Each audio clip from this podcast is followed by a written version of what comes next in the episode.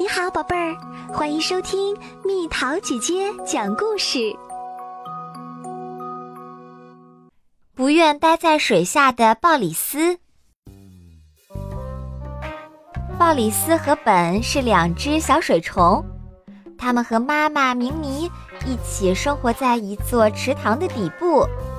每一天，它们都会追着妈妈问：“我们什么时候能到水上面去呀？”妈妈总是回答：“永远也不会，我们是池塘底的水虫子，我们生在这儿就得一直待在这儿。”但是，鲍里斯和本非常好奇。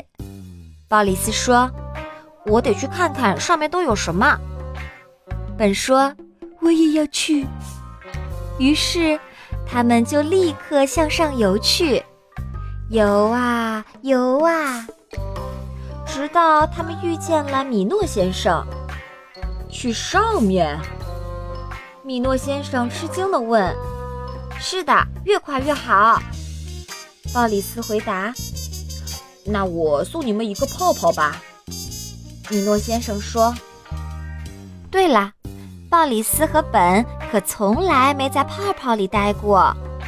不过他们还是游了进去，乘着泡泡向上飘去，飘啊飘啊。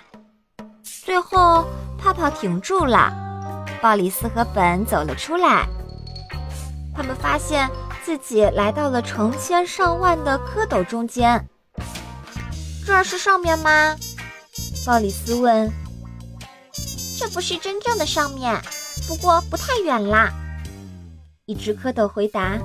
“我们正准备举行一个我们到上面了的派对，为什么不来一起玩呢？”对了，不管是水上还是水下，鲍里斯和本可从来没参加过什么派对，但是他们还是加入到蝌蚪中。整个晚上，他们都在一起狂欢。午夜过了，一点过了，两点过了，三点，四点，五点，直到晨曦破晓，天光大亮。鲍里斯说：“嗨，蝌蚪们，这样的夜晚我一直不睡都没问题，不过能来点早餐吗？”“当然啦，水上咖啡馆里有的是啊！”蝌蚪们哈欠连连。对了，鲍里斯和本可从来没有在外面吃过早餐，不过他们还是游到了水上咖啡馆。“嗨，我有点搞不懂。”鲍里斯对女侍者说，“这儿看起来已经是上面了，那边又是怎么一回事呢？”“那边是大蟾蜍的领地。”女侍者说，“上面那一片都是。”“那儿只有蟾蜍和蟾蜍夫人，他们占着那块地方。”船夫说。鲍里斯说：“是吗？可是我也想去那儿。”船夫说：“那你最好让我带你去，我知道该怎么走。”对了，鲍里斯可从来没坐过船，不过他做好了准备。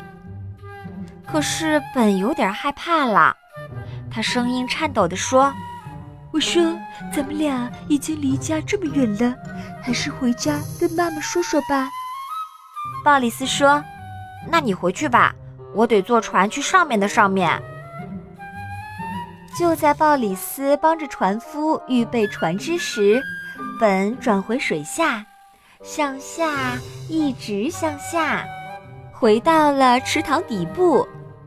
这个时候，他们的妈妈明妮已经担心得快要疯了。“谢天谢地，你可回来了！”她一边亲着本，一边大声问：“你哥哥呢？”本把发生的一切都告诉了妈妈。听她说完，妈妈立刻戴上了她那顶最漂亮的帽子，说：“马上带我到上面去，我得跟鲍里斯好好谈谈，不然就来不及了。”本把妈妈带到了上面。虽然妈妈对上面的喜欢超出了她自己的想象，但是她什么也顾不上欣赏。她借了一艘船，让本跟在鲍里斯那条船的后面，用最快的速度追上去。本用尽力气划桨，可是船夫比他划得更快。在妈妈追上鲍里斯前，他已经到了蟾蜍的领地。蟾蜍一直在岸边张望，等着他上岸。不管怎么样，你能去一趟下面吗？蟾蜍呱呱说道。下面？鲍里斯有点生气。我可是刚从下面上来的，既然上来了，我就想看看上面是什么样。说的没错，不过你可别指望进我们的城堡。蟾蜍夫人说，很久以前我把钥匙掉到了池塘里，我们自己都进不了门。你可以把钥匙捞上来，鲍里斯说。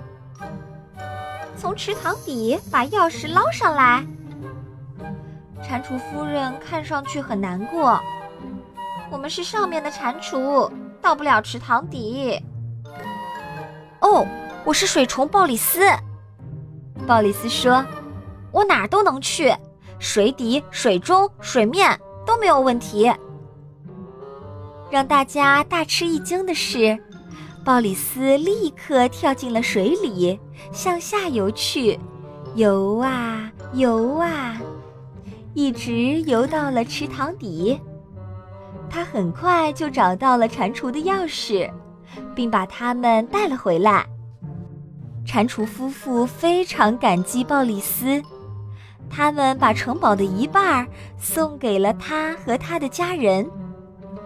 尽管鲍里斯非常开心，但后来他并没有快乐地生活在这里。他四处为家，因为他可以轻松自在地在水底、水中、水面和上面的上面来来去去。不得不说的是，自从搬进那一半城堡，鲍里斯的妈妈可是哪儿也不愿意去了。当然啦，除非是蟾蜍夫人家喝茶。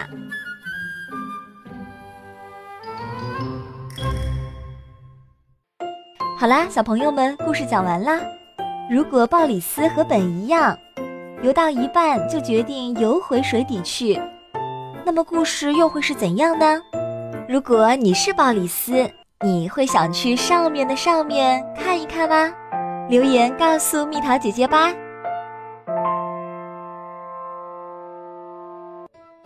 好了，宝贝儿，故事讲完啦。你可以在公众号搜索蜜桃姐姐，或者在微信里搜索蜜桃五八五，找到告诉我你想听的故事哦。